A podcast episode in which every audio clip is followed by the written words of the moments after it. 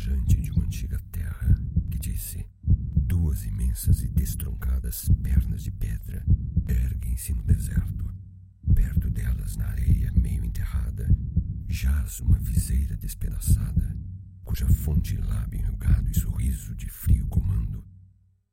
Dizem que seu escultor bem suas paixões leu, que ainda sobrevivem estampadas nessas coisas inertes, que os escarneceu e o coração que os alimentou.